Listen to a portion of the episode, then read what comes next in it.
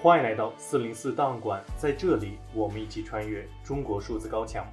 CDT 报告会专题栏目：问题在经济，根子在政治。刘梦熊：中国经济逆转最根本的原因在于政治。当前中国经济面临私企倒闭潮、外企撤离潮、投资大幅度萎缩潮、出入口下降潮、消费严重不足潮、债务连环爆保潮、员工大规模失业潮、政府财政失血潮。投资、出口、消费三大经济引擎全部动力不足乃至死火。作为世界第二大经济体的中国，自改革开放以来一路高歌猛进，为何数年之间风云突变，急剧下滑？新加坡联合早报八月二十一日发表评论：问题在经济，根子在政治。作者刘梦熊是百家战略智库主席，曾任中国全国政协委员。文章认为，令经济逆转最根本的原因在于政治。刘梦熊说：“中国是当今世界经济被政治捆绑最厉害的国家，没有之一。”随后，他回顾了从文革到改革开放的历程，列举了此前中国经济上升的四大原因，以及当下中国政府的倒行逆施。第一，中国经济上升期主因是大陆政府政治上终止阶级斗争为纲，坚持经济建设为中心，因而解放了生产力。近年来经济恶化，主因是政治上强化了意识形态，坚持马克思是对的。消灭私有制，强调斗争哲学，滥用国家安全、反间谍概念，对于投资者和专业人士造成动辄误触法网的心理威胁，导致外商和游客对于中国裹足不前。尤其是在层出不穷的各领域反腐败过程中，拒绝推行政治体制改革，反而套用政治运动形式，到头来治标不治本，腐败野火烧不尽，春风吹又生。更有甚者，视司法独立为所谓错误思潮予以批判，根本不能培养出以法治为基石的自由市场经济，束缚了生产力的发展。第二，经济上升期是在认识上坚持市场在资源配置方面的决定性作用，在政策上鼓励私营企业发展，保护傻子、瓜子、年广久一类民营企业家的合法权益和人身安全。而近年经济滑坡最重要的原因之一是国进民退的恶果。在认知上，片面强调党领导一切，与大陆政府十三大报告党政分开、政企分开改革方向背道而驰。在私企、外企设立党委、党支部，令国务院颁发的公司法、物权法规定的企业自主权形同虚设，私企因此担心随时可能会发生第二次公私合营。此外，在舆论上消灭私有制、私营经济退场论、私企职工共管共享论此起彼伏。这令投资者人心惶惶。第三，经济上升期重要的原因是大陆政府在思想上强调实践是检验真理的唯一标准，倡导实事求是、解放思想。但是近年经济倒退的最重要背景之一，正是有人违反了大陆中央第二份历史决议关于禁止任何形式的个人崇拜的规定，鼓吹忠诚不绝对、绝对不忠诚，宣扬定于一尊、一锤定音，把个人崇拜推向了新的高峰。刘梦熊指出，后邓小平时代形成的集体领导格局无疾而终，干部队伍中吹牛拍马之辈当红得道，弹冠相庆；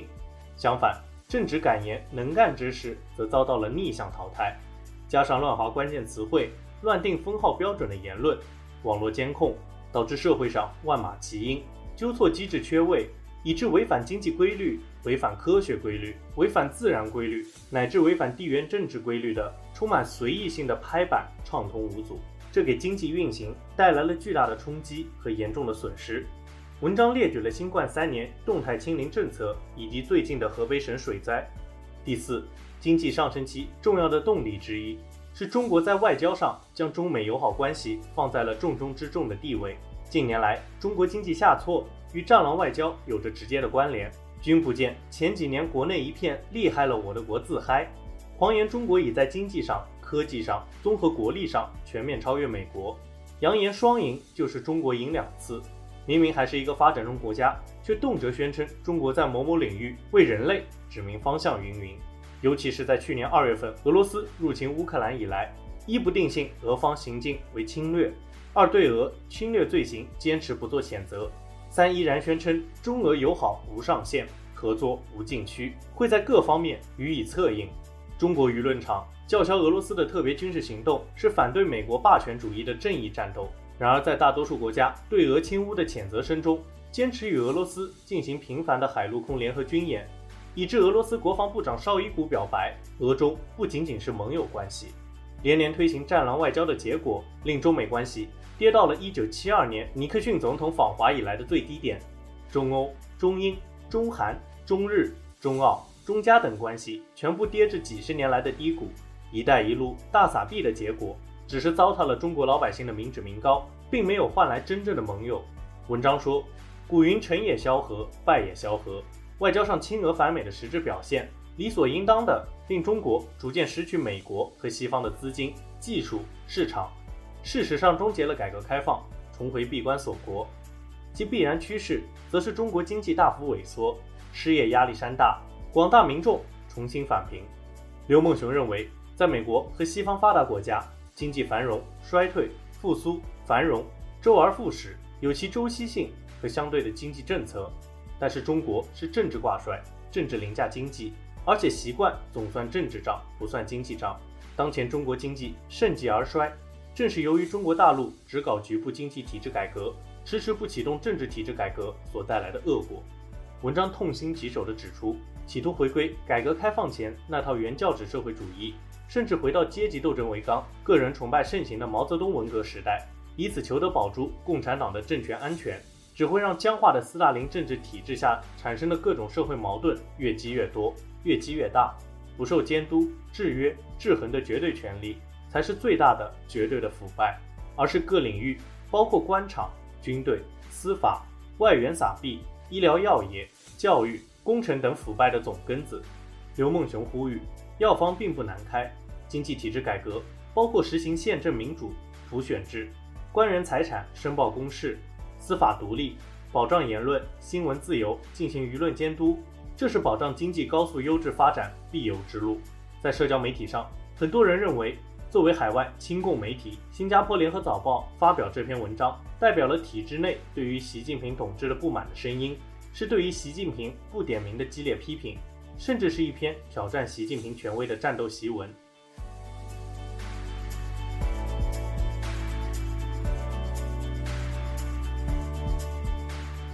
我们接着关注徐成刚，共产党担心颜色革命就不可能发展市场经济。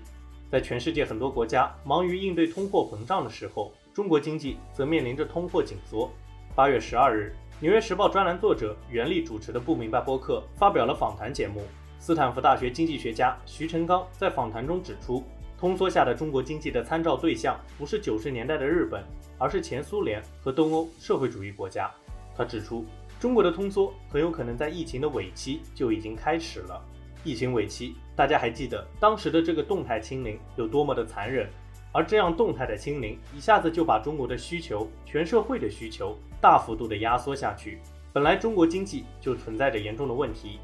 然后突然之间，中国自己的政策把中国的需求大幅度压下去，这一压下去就触发了通缩。有人认为，中国现在的情况像日本。是因为通缩引发严重的经济危机，从而陷入了长时间的经济低迷。然而，徐成刚认为，从表面上，当前中国和八十年代末九十年代初的日本有着非常相似的地方，但这实际上还不一样。两个最大的原因，第一个就是基本制度的不一样。日本的制度是一个民主宪政下的市场制度，中国是共产集权制，里面混杂着市场成分。在集权制下，在保证全面的国有土地制下。全面的国有银行制下，有了私有企业，有了市场经济，但是这个市场经济最大的两个成分，土地和银行，全都在政府手里，就是国有制。共产党控制一切，包括私有企业。第二个不同是，日本在八十年代末，人均 GDP 水平就已经达到了美国的百分之八十，换言之，它已经进入了世界领先的程度。而这个问题的性质和中国作为一个中等收入国家，政府人工制造巨大泡沫。本质就不同，结果也不同。实际上，中国目前的体制是从苏联学来的，这是最基本的事实。那么，即便经过三四十年的改革开放，基本的制度没有变化。东南西北中，党政军民学，党是领导一切的。这是什么？这是苏联制度，这不是中国古代制度。这也不是习近平一个人讲几十句话就能讲出来的，他只不过是在重复：中国原来就有这个制度，我还是这个制度。徐成刚说：“那在这个制度下，我们就必须知道当年的苏联和东欧为什么他们的经济改革改不下去，是因为他们陷入到了中等收入陷阱去。这就是共产集权制自己带来的陷阱。共产党觉得这些因素对于共产党统治有好处的时候，他就可以容忍你，让你发展。但是共产党当他担心颜色革命，当他担心资本主义复辟的时候，那么这个东西就是资本主义。无论你是外来的企业还是国内的私企。”他害怕资本主义，他害怕和平演变，那他害怕的正好就是这个东西。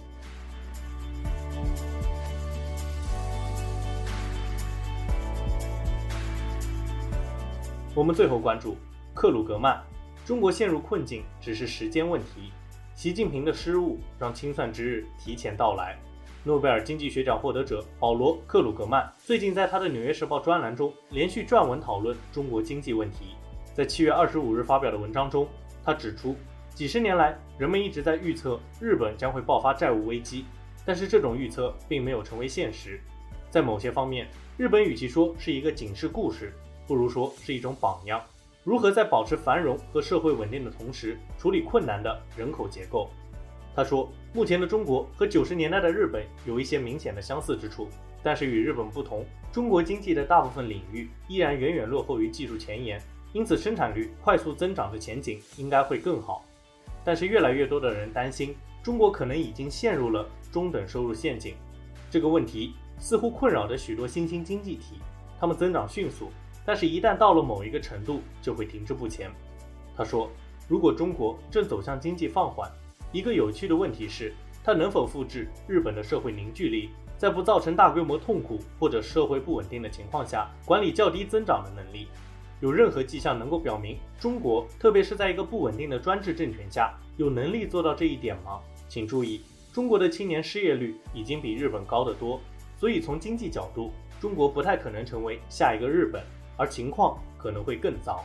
在八月十一日发表的文章中，克鲁格曼引用彼得森国际经济研究所所长亚当波森最近发表的一篇颇具影响力的文章，指出中国正在遭受经济上长新冠的困扰。即政府随意干预，导致民营企业信心下降，而这种干预在疫情爆发之前就已经开始了，之后则愈发变本加厉。克鲁格曼说，虽然习近平的决策着实变化无常，但是他同意部分经济学家的看法，中国的问题更多的是系统性的。习近平的失误可能让清算之日提前到来，但没有根本性的改革，中国陷入目前的困境只是时间问题。在八月二十一日发表的文章中。克鲁格曼指出，在中国大陆和香港的美国直接投资大约为两千一百五十亿美元，证券投资大约有三千多亿美元，所以这里面一共有五千一百五十亿美元。这个数字听起来不小，但是对于美国这样一个庞大的经济体，就是一个小数目。为什么一个庞大的经济体吸引到的美国投资如此之少？克鲁格曼认为，是因为中国的政策朝令夕改。许多潜在投资者担心这个国家可能是一个捕蟑螂器，进得去，但是不一定出得来。那么中国作为一个市场呢？中国在世界贸易中是一个巨大的参与者，它从美国购买的不多，至2022年大约也只有一千五百亿，不到美国 GDP 的百分之一。因此，中国的衰退不会对于美国产品的需求产生太大的直接影响。对于德国和日本等对华出口更多的国家来说，这种影响可能会更大。对于这些国家的出口，也会对于美国产生一些反弹效应，但是总体影响依然很小。克鲁格曼说：“我们似乎看到的是中国内部的潜在危机，而不是像2008年那样的全球事件。”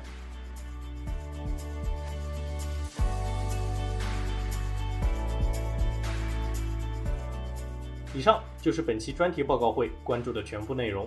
中国数字时代 （CDT） 致力于记录和传播中国互联网上被审查的信息，以及人们与审查对抗的努力。欢迎大家通过电报、Telegram 平台向我们投稿，为记录和对抗中国网络审查做出你的贡献。投稿地址请见文字简介。阅读更多内容，请访问我们的网站 cd dot me dia。